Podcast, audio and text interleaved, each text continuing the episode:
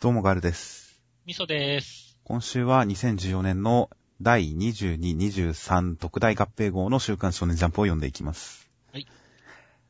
まあ、えー、最初に言っておきますと、前回のコミティアという同人イベントに音源を CD にあえて持っていくという活動を前回しましたが、そうですね。5月5日にもコミティアあるんですが、それに関しては僕もミスさんも特に参加しません。はい。僕はちょっと一般参加者として行こうかどうか迷っている状態ではありますが、出品はしないので、ちょっと次はまあ8月か11月かな、というふうには思っております。そうですね。またちゃんとお互い時間ができた時にという形ですかね。ということで、まあ、コミティアは参加しませんよ、ということで。あとはまあ、今週ネットを騒がしたニュースなどもありましたが、週刊少年ジャンプ。いや、ほんとありましたね。いやー、ほんとびっくりしましたよ。ツイッターのタイムラインをものすごい勢いで駆け抜けていきましたからね。うん、いや、ほんとですよ。ハンターハンター連載再開という。うわ思わず僕も、えーって言いましたからね。とりあえず、ソース確認はしますからねうん。絶対嘘だろって思って確認はしますから。まあそういった、そういった記念すべき号になりました。22、23合併号。はい。ハンター連載再開を特に語ることはするほどないので、また目次のところでちょっと触れるかな程度の感じでいきます。で、内容としましては今回表紙は子供の日にちなんだジャンプ幼稚園大騒ぎ表紙でした。そうですね。幼稚園の先生の姿をしたルフィのもとに、えー、幼児化したジャンプの漫画の主人公たちが、こう、群がっているという表紙でした。そうですね。結構みんな、幼稚園児姿は似合ってますね。頑張ってますね。いや、よくできてますね、なかなか。磯部とかもこれ、今週たまたま、あのー子供の日にちなんで子供の頃の回想とかが入りましたが、うん。ちゃんと設定された子供の姿の磯部とかもいいですしね。そうですね。アクセルさんとか、これはすごいやんちゃな感じですしね。これは面白かったですね、アクセルさん。子供の状態になるとほんと貴族服になってるという。この感じ面白かったですね。あ他にもね、愛少女とかすごい可愛いですしね。ナビーさん。はいはい、幼女幼女ですね。まあ他も頭身が結構上げる感じで、東京ワンダーボーイズを除くっていう。東京ワンダーボーイズはなんか、伝達、伝達ミスですかね、これは。そうだね。幼稚園ではない、幼稚園児ではないですよね、この主人公は。そうですね。ちょっと、伝達ミスがあったんでしょうね、きっと。目つきが柔らかいから、その点が幼児化なのかもしれません。うんなんでしょう。小学生くらいだよね、これだと。小学生、まあ下手したらもっと全然上に見えたりもしますけどね。そして、東京ワンダーボーイズの主人公はやはり南條くんだったんですね。そうですね。木の本くんではなく。まあそんなこと言ったら、ニセ恋はチトゲーですけどね。いや、メインヒロインですから。いやメインヒロインですかね。まあ確かにラク君の子供姿を見ても何の楽しいこともないですからね。いや、ちとげですよ。そうですね、チトゲーです。で、今回表紙をめくりますと、えー、豪華付録として英語サイズのジャンプのクリアファイルがついてきました。そうですね、小さいサイズの付録ついてきましたね。まあ最近何か特典もの、例えば映画の特典ですとか、まあそういったもの、ノベルティとかもなんか妙にクリアファイルが増えてますからね。うん。何か、えー、クリアファイルに関する印刷の技術が発達してるらしいですが。はいはいはいはい。なんかネットで、こう、印刷所の商品ラインナップとかを見ると、クリアファイルって最近続々と新製品として出てくる、出てきてるんですよ。うん。だからまあコストも下がったってことなんですよね、きっと。なんか、クリアファイル向けの新しい印刷技術ができたらしいです。はいはいはい。今回のもなかなか、最近のジャンプのノベルティはデザイン僕は嫌いじゃないですよ。よかったですよ、今回のも。程よい、程よいおしゃれさとバランスの取れた集合感で。そうそう、切って入れとかに使ってますよ。なるほど。いいんじゃないですか。ちゃんと裏側も、ジャンプのこの海賊マークを含めた上で、半透明でちゃんと中身が見えるようになってますしね。使いやすいです。はいはいはい。それにこの、愛少女の、えー、アイビスさんも、この半透明感を活かしたデザインになってますね。うん大変恵まれたデザインになってますよ。愛少女。されてますね。されてますね。東京ワンダーボーイズののけ物感とは一線を画しますね。うん。ということで、なかなかいいデザイン、いい作りをしていました、クリアファイル。まあ、意外と使えるそうだと思います。で、えー、内容としましては、今回関東カラーはワンピースでした。先週9歳のワンピース、第745話。表紙はカラー見開きで、えー、戦場の掃除の姿でした。そうですね。まあ、相変わらずうまいです。そうですね。感じです。そして内容としましては、えー鳥かごが発動しました。ということで、首を切られたと思っていたドフラミンゴさんは実は人形、糸で作られた操り人形で首は切られていませんでした。そしてドフラミンゴさんは、なんかその糸で国全体を囲うカゴのようなものを作って、国民が誰も外に出れないように、さらに通信まで遮断してしまう。で、皆殺しにするか、もしくはこれから俺が指定する奴らを殺したら助けてやるよという話になるのでした。いや、まあ本当にまずは、首チョンパーに関しては人形でしたねっていう。まあ、新しい能力でしたね、普通に。うん。まあ、よ、ね、糸使いだからそういう力もあるのかなとは思ってましたんで、はいはい。まあ、あの、そんなにびっくりはしなかったですけど、でもなんかこう、せっかく人形なんですから、もうちょっとね、なんか、実は本当のドフラミンゴさんは姿が全然違うとかなんか、あっても面白かったかもしれないんですけど。はあ。まあ、今のところはあくまで分身っていう感じでしたね。もしかしたらもうちょっと発展できる能力なのかもしれませんね。コピーの方が逆に形を変えるとかありますか？はいはいはい。まあでもきっとドフラミンゴさんは自分の糸を出して、こう、夜な夜な夜なね、こう自分の人形を折っていたと思うとちょっと微笑ましいですねっていう。どうなんでしょうね、実際。どのくらい制約がないのか今のところ実はよくわかんないですからね。そうだね。うん、今のところすごい便利ですが。そう。だって、しかもこの人形がなんか変形して鳥かごになってますもんね、その後の。そんな感じの表現なんですよね、確かに。だから確かに糸の総量にはやっぱり制限はあるのかなとも思いますよね。そう。だから逆にドフラさんも毎夜毎夜ちょっと自分の糸をね、こう垂らして、確かに溜め込ん、溜め込んでたのかなとは思いますね。で鳥かご。一気になんか話のジャンルがまた変わってきましたね。そうだね。なんかアトラクションものというか、ステージ突破ものの感じになってきましたよ、急に。うん。一回仕切り直しっていう感じだよね。そうですね。まあ、ここまでで一通りキャラクターは出しましたから、やっぱりそのキャラクターたちを絡ませる感じで、まあ、一人一人、ここは俺に任せろみたいに死んでいくのかなとかも思ったり。うん。まあ、キャラクター紹介が終わったので、そのキャラキャラクター同士の絡みで、改めてドフラミンゴさんのところを目指して、この巨大な城を登っていくのかなと思いますね。まあでも本当に、まあ実際、こう、バトルロワイヤル見たくなるんですかね。正直、どういう展開になるのかよくわかんないですね。そうなんだよね。こう、もしもこれが何のじょ、ね、最初、初めっからこんな状態だったら、バトルロワイヤルもあり得るかなと思うんですけど、結構もうドフラさん信頼ないじゃないですか。そうですね。結構まあ、特におもちゃにされた人たちはみんなドフラさんの言うことを聞かずに、ドフラさんに 初めっから行くじゃないですか。まあ、力ある人たちはみんなもう恨みで、恨みを持ってますからね。だから、どうなるのかなというところはちょっとまあ、逆に言うとドフラさんの腕の見せ所かなとは思いますけどもね。うん確かにこの展開、一般大衆を煽ってこいつらを殺せっていう展開は、どういうドラマに発展させていくつもりなのかは、まだちょっとふわっとしてるので、うん読み切れないところではありますね。うん、果たしてどんな話になるのか。そういえば、ロビンって革命軍に関係者だったんですね。そうだね。一回革命軍にお世話になった時期があるっていう話でしたそん。な話だったなぁと、サボさんと知り合いだっていうところで分かったりしましたが、そういったまあ、キャラクター同士の絡みとかがやっぱり、ちょっと群像劇風にまとまっていくのかなとかも思ったりするんですけどねうん。それぞれの思惑で動いて、なんか複雑な絡み方をするのかもしれないとか思ったりしてうん、そういった期待もちょっとしています。はい。では続きまして、暗殺教室の第89話。えー、木村くんの名前はジャスティスさんでした。そして、えー、クラスのみんなコードネームを使って授業を受けましたという話でした。いやー、今週面白かったですね。いや、今週はちょっと、そうですね、ここ最近のジャンプでも一二を争う、なんでしょう、爆笑会でしたね。うん。いやー、本当に。まあ、最初のジャスティスでも結構吹いたんですけども。僕そこは全然、全然そうではなかったですが。はいはいはい。やっぱこっちですよね、授業の方。まあ、授業の方ですよね。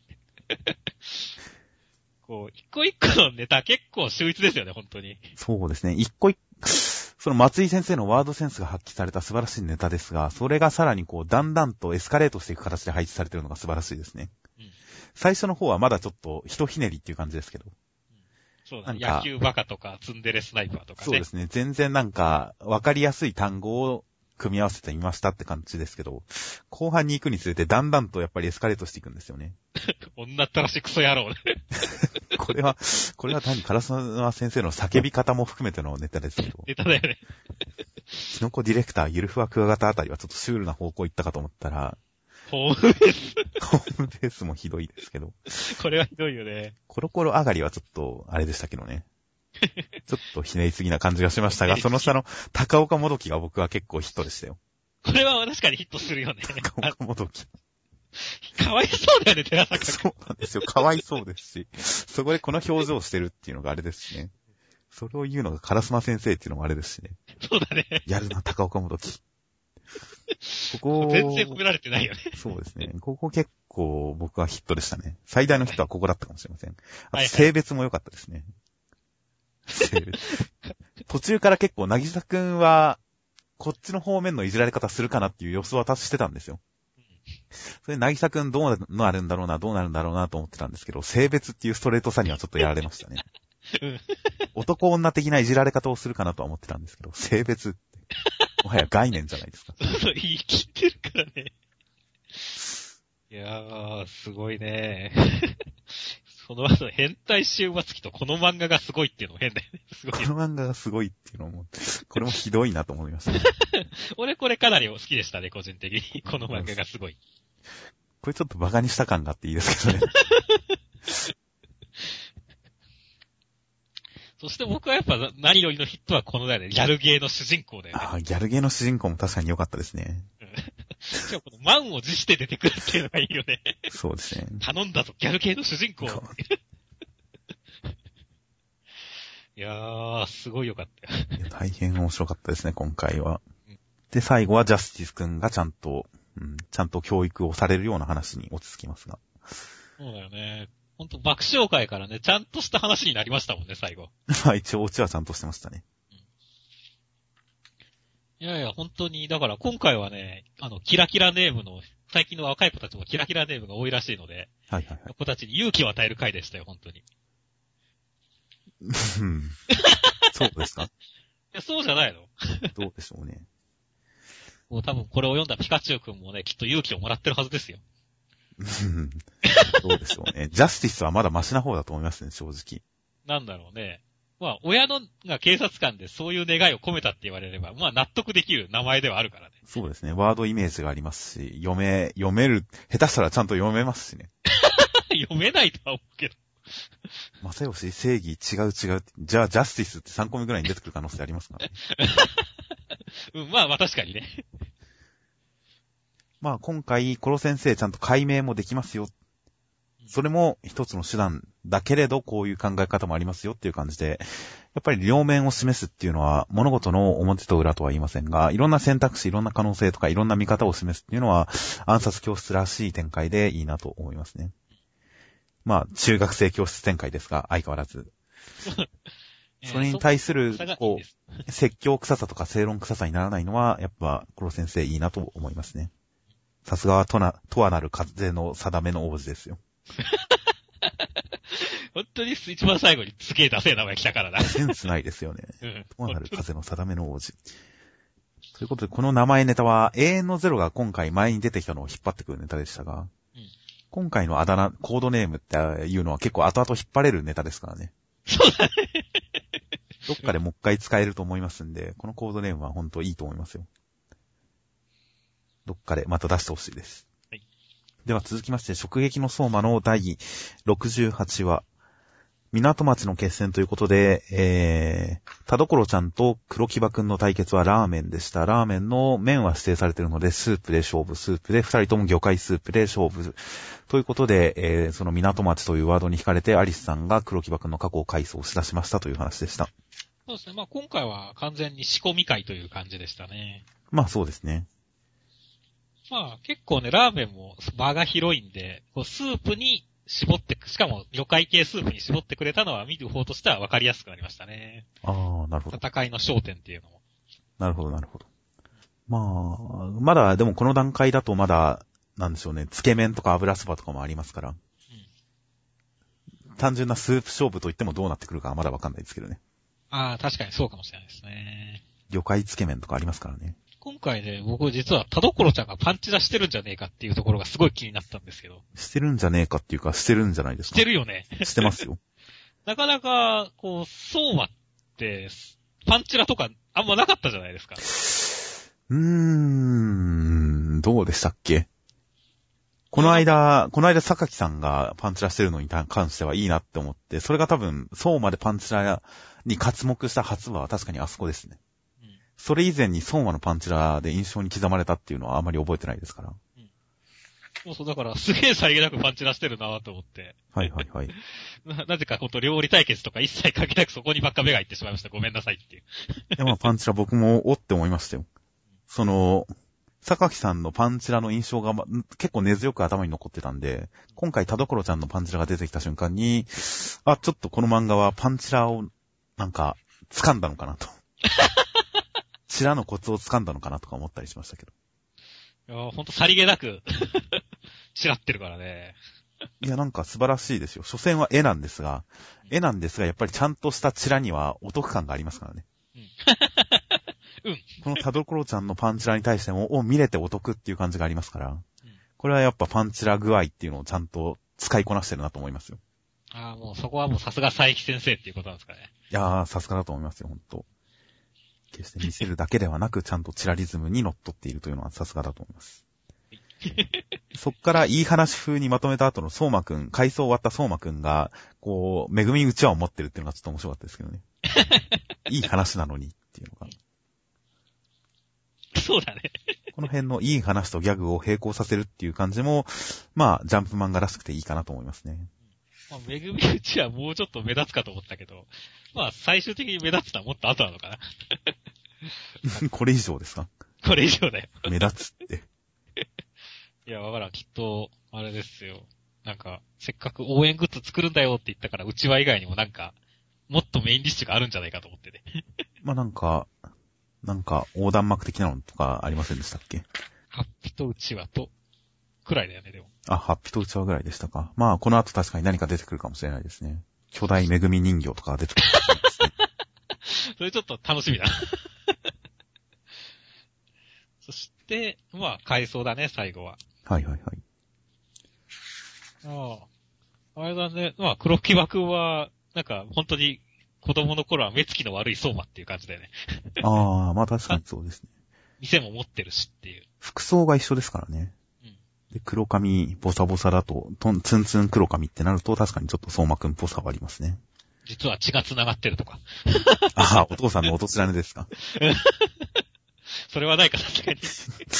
そんなジャックハンマー的な展開があったらそれはそれで面白いですが。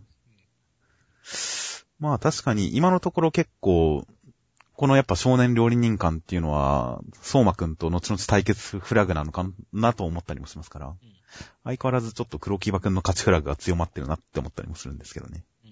そうですね。まあ、アリスさんの話からのこの流れるようにスムーズな展開の回想はなかなか、うん、こちらの期待、ちょうど知りたいなと思ってたところですから。うんそうだよね。ちょうど教えてくれて、ああ、ちょうどよかったっていう感じですね。黒木場くんの過去知りたかったんだよ、ちょうどって思ってたんですよ。そうだよね。まあ、あの流れだったら知りたくなるもんね。世界とかの。ということで来週はもしかしたら回想なのかもしれません。黒木場くんが好きになれたらいいなと思います。では続きまして、黒子のバスケの第259話。えー、ヒューガ先輩、見事に虚空を止めて、ネブヤさんに対して、鉄平さんも勝ちました。清さんも勝ちました。という展開でした。はい。ということで、怒涛の、まあ、聖輪を展開でしたね。そうですね。先週からの勢いを全く殺すことなく、聖輪が押し切るような展開になりました。いやーまあ、勝つんだろうなと思ったけど、本当にスピードで勝ちましたからね。スピードで？スピードで、まあ、この、なんでしょう。この、早い決着でしたね。ああ、まあそうですね。こう、三淵さんも、いきなりこう、すべてをかけて国を打ってきましたからね。そうですね、この前振り。この前振りも分かりやすいけど、まあ、あってよかったですよ、この。国で勝負したいところだけど、国に対しても何か掴んでいるかもしれない。スリー以外で勝負か、ボールを回すか。いいえ、だからこそ勝負っていう。どう考えてもそれはそうなんですけど。そうなんですけど。そんな消極的な選択肢取る意味がないとは思うんですけど、あえてここでちゃんと前振りするっていうのはまあ、なんでしょうね。格好付けの意味で、ありかなと思いましたね。そうですね。ただ僕は今回この国を打った瞬間に、こう、はい氷室さんが、分かったぞって言って、全部国を説明したのはちょっとびっくりしたんですけどもね。確かにすごいなと思いましたね、僕。わかったんだって。そう、分かったんだっていう。ヒューガーさんが掴んだかどうかはよく分かってないんだけども、こう、自分で受けたわけでないヒムロ君がね、すべて説明しきってますからねっていう。はいはいはい。いや、しかも、およそ、この、打つまでの間にすべて説明しきるっていうね。さすがの解説力ですよっていう。ああ、確かに、この解説の2ページ、3ページ。この解説の3ページは、これでレオ姉さんが、えー、沈み込んでから打ち上げるまでの間に交わされる会話なんですね。そうなんだよね。0.1秒くらいですよ、だから。確かに超高速の解説術ですね、この人たち。まあ、スポーツ漫画にはよくあることだけれども。だから、ちょっと読んでて笑ってしまったんですよね。確かにここは顕著ですね。みんなすげえ早口なんでしょうね、これ。彼らの解説力もどんどんチーム、どんどんゲーム終盤に至って、さらに研ぎ澄まされてきましたね。研ぎ澄まされてきたね。もう、鏡くんのゾーン張りに研ぎ澄まされてますから本ね。当ですよ。より深い解説が見れるかもしれませんね、今後。まあ、そうですね。楽しみですね。まあ、この虚空の、虚空のメカニズム、うん深く沈むからで打つフェイントっていうあたりはさすが5勝だなと思いましたよ。うん。地味っていう。さすが5勝。地味なことしてるなって思いましたよ。そうなんだよね。こ名前がすごいかっこいいのに、技のメカニズムは地味っていうね。いやまあ一瞬本当にそれでいいのかって思いましたけど、でも5勝だしなって納得しましたよ。ー、まあそうだね。5勝はこんなもんだよねっていう。まあそうですね、初戦はっていう感じですからね。まあ、そうして5勝に勝つヒューガ君。まあヒューガ君結局なんで勝ったかって理屈の面ではあんまり説明はなかったですが。技術的にこういうことをして勝ったっていう話ではな話ではなかったですが。まあ、叫んだんで、じゃあ勝てるなっていう。叫び力、叫び力って大事ですからね、勝つためには。大事だね。いや、もうこれはもう全部、リコちゃんの背中のバチーンのおかげですよ、本当に。そうですね。ちゃんとあれも引っ張って引っ張ってですからね。先週、今週とちゃんと引っ張っての、今回のヒューガ君の叫び、そして勝つという。うん。勢いがあればそれでいいんですよ。スポーツものは。最終的に。まあ、清さんもその勢いに乗って、もうネブヤさんに勝ちますよっていう、まあそうですね。あっさりしたもんですが。あっさりしたもんですよ。これなら膝にも負担かけなくてよかったですね。もう後出しの権利ですからね。そうですね。ということで、もう、この二人に対しては今のところ圧倒してる感じで。ある意味でも格付けがついた感じですよね。勝った。まあ、そうですね、ここに関しては。あとはまあ、鏡くんが、明石さんを今押さえつけてますから。うん。この辺もどうなっていくのか。今のところ、聖輪押しはかなり続いてますから。早く明石さんが何とかしないとっていう感じですね。そうですね。ということで、明石さんの今後の展開に期待です。はい。では続きまして、サイクソの災難の、えー、第97話、家庭科で、家庭科の授業でクレープを作りました。佐伯くんの班は、カイドウとハイロが不器用なんでダメでした。粘土が作ったのはサラダクレープでした。という話でした。いや、まあ完全に佐伯くんは班を間違えてしまいましたねっていう。まあ、完璧でに間違えましたね。まあでも、レンドーくんも、こレンドーくんってこんな料理できたんですね。そうですよ。ちゃんと、ノベライズに載ってるかチェックしないとダメですよ。本当だよね。ノベライズ読んでないから分かんなかったよ。もう全く読んでないですよ。ファミレスのさ、なんかすげえめちゃくちゃしてたイメージがやっぱ強いんでね。ああ、確かに。伊勢粘土くんというか。確かに確かに、バイトの時にラーメン作ろうとして鍋をぶちまけてたイメージしかないですね。なんで、むしろ粘土全然できるじゃんって。すごいびっくりだったよ。確かにこれだったら何かしらのバイトできそうですねうん。なんであんなにダメだったんでしょうね、粘土。そうそう、そう言ってやる必要なかったのにっていう。確かに、ちゃんとクレープ作れるんですね。か家庭的粘土。はいはいはい。まあ、カイドウとハイロはほんとひどかったですけどね。ひどかったよね、これ。まあ、カイドウのこの感じはわかるんだけどさ、ちょっとずつしか入れないっていう。それはわかります。でも最初に片手で割れるからなって言って、オチが見えたって言ってますけど。別に片手で割れるって言ってるんだったら割れるんじゃないって思いましたけど。うん。何を考えてるんだろうっていうぐらいのレベルの展開でしたね、ここは。まあ、片手で割るのはそんな難しくないからね。簡単ですよね、あれ簡。単だよ。まあ、確かに、薄力粉三つまみとかは面白かったです。面白い。でも家庭科の授業でこんな適量がたくさん出てくるレシピなんてないですけどね。まあ、ないね。だいたい、計量スプーンとかでね、測る感じになってる。そうですね。授業は普通そうですよね。これは先生が悪いですよ。アバウトにやりすぎだろっていう。そして失敗したのは大体メラさんが美味しくいただくと。今回メラさんすごい面白かったね。あ メラさんがそうですね、かなり持っていきましたね、今回は。なんだろう。まあ、もともとメラさんって変な人だけど、今回はクリーチャー具合がすごい増してて、はいはい、はい。目もいっちゃってるし。最初の登場シーン以外、最初の登場シーンの頂戴してるなら頂戴それ以外、全く喋んなくなりますからね。無言で持っていきますからね、その後全部。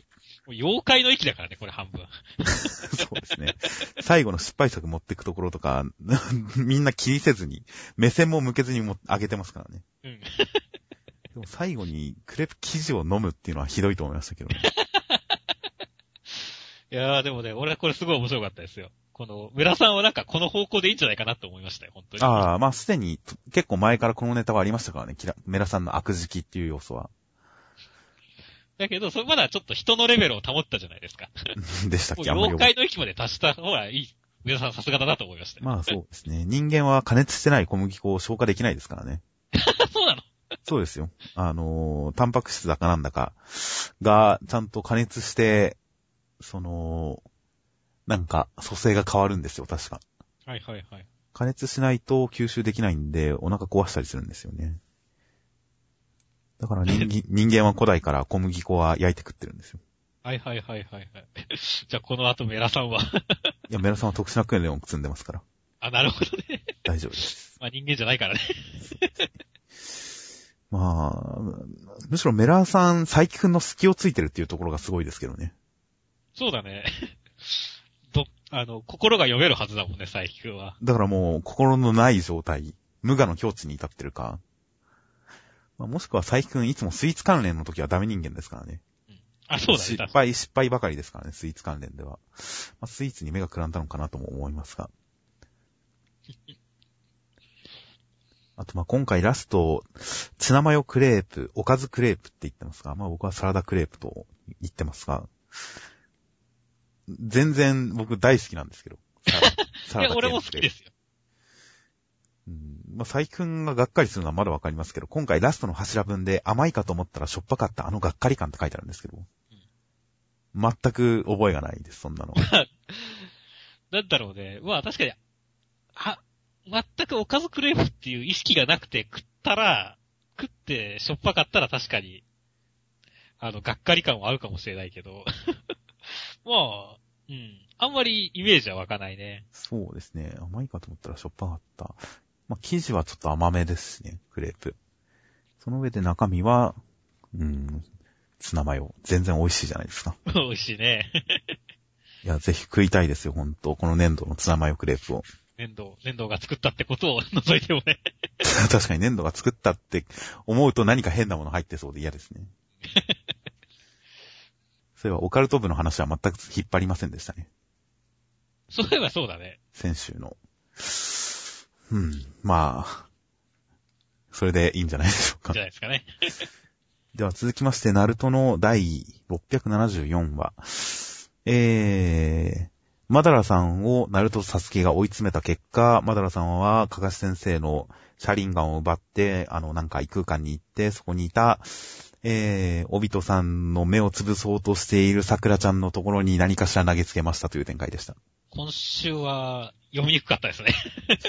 このサスケの能力が敵味方っていうか自分他人問わずの瞬間移動らしいんですが、位置関係が正直、背景が岩だけですし、位置関係がさっぱりわかんないんですよね。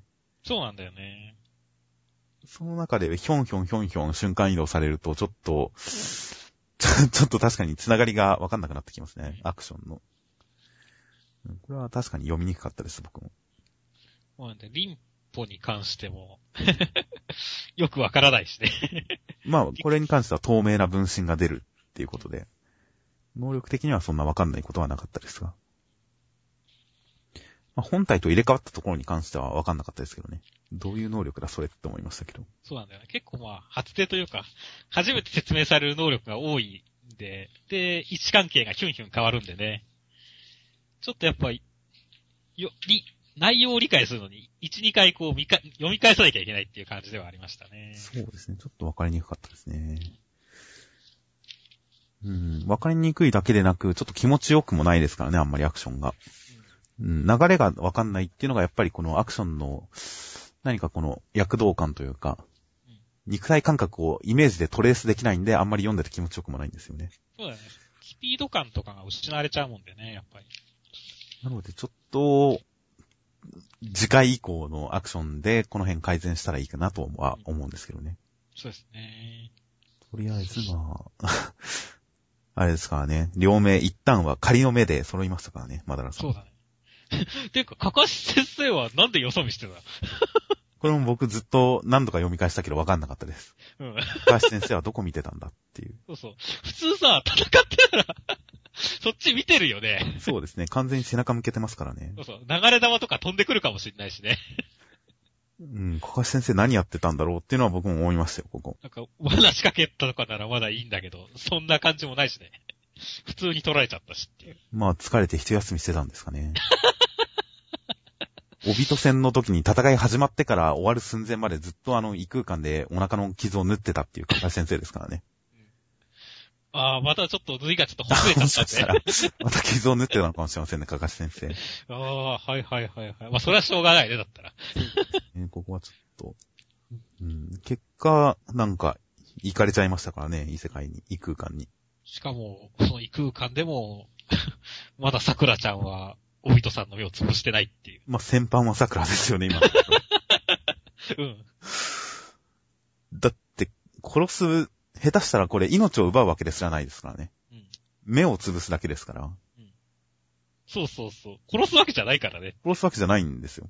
そう、別にここで、おびとさんがリンネガーを持っててもいいことなんか一つもないからね。そうなんですよ。しかもこの世界、ナルト世界って、目を取るの超簡単じゃないですか。そう、簡単だね。みんなスッスッスッってこう、みんな目を、手をかざしただけで目を眼球抜き取るじゃないですか。しかも手をかざすだけで眼球埋め込むじゃないですか。埋め込むねこの世界うん。だったらもう桜ちゃん眼球スッて抜いて、プチって握りつぶせばいいんですよ。そうそうそうそう。だから、ええって思ったんだよねも。しくはなんか、抜くだけ抜いとけばいいんですよ。うん。そうそう。だって、潰さなかったら黒絶、時間経ったって黒絶さんが持ってっちゃうしねっていう。そうですね。せっかく左、抑えてるんだからって。左半身黒絶さんだからなんか、なんかあったんですかね。不都合なことがよくわかりませんが。うん、まあ、マダラさんのパワーアップと、そこからの派手なアクションに期待ですよ。そうですね。桜ちゃんも、ちょっとぐらい噛んでくれてもいいですね、戦いに。いや、まあせっかく 来たんだから、ちゃんとこれ止めるなりなんだりしてほしいですよ、攻撃。せっかく揃っ、せっかくいるんだからまあ、なんかしてほしいですよね。では続きまして、磯部磯部物語、浮世は辛いよの無類の手遅れ好き、中間良先生による第51話。手遅れ好きってひどいですね。磯部5月病にかかりました。という話でした。5月病だね。5月病。これ5月病なんですかね。まあ5月病、江戸時代はこういうことなんですよ、きっと。ああ、なるほどね。こう、あこう新しい環境に馴染めずになるのが5月病ではなくという。そうですね、現 超適当になるのが5月病なんですね、江戸時代の。そうですね。まあ、うつの一種だと思えば。うつというか、そうに近いですけどね、これ。これね、うん。なんだろう。うつは超えてるよね、何、う何つは超えてますね。幸せそうですからね、もはや。酔っ払ってるというか、うん、なんか悟りの境地を開いたかのごとくだからね。そうですね。まあ、この、授業中に、ふう面白かった、お疲れ様って言ってそのまま帰っちゃうっていうのもちょっと、いい雰囲気だなと思いましたし。あと、中島が追ってきた時に、めんどくさいの来た。めんどくさいのはどっちだよっていうあたりはちょっと面白かったですね。面白かったね。あと、オチも好きでした。オチ良かったね、これ。6月だよ。これなんか、磯部の気持ちにシンクロすると、すごい衝撃ですよね、これ。うん。だらっとしてたら、まあ、キングクリムゾンじゃないけれども。ですね。いや、このオチはなんか知らないけど好きですよ、僕は。まあそう、なんか納得しちゃう感があるしね、しかも。そうですね。確かに。だったら直せるかなと。で、なかなか、なかなか面白かったです。はい。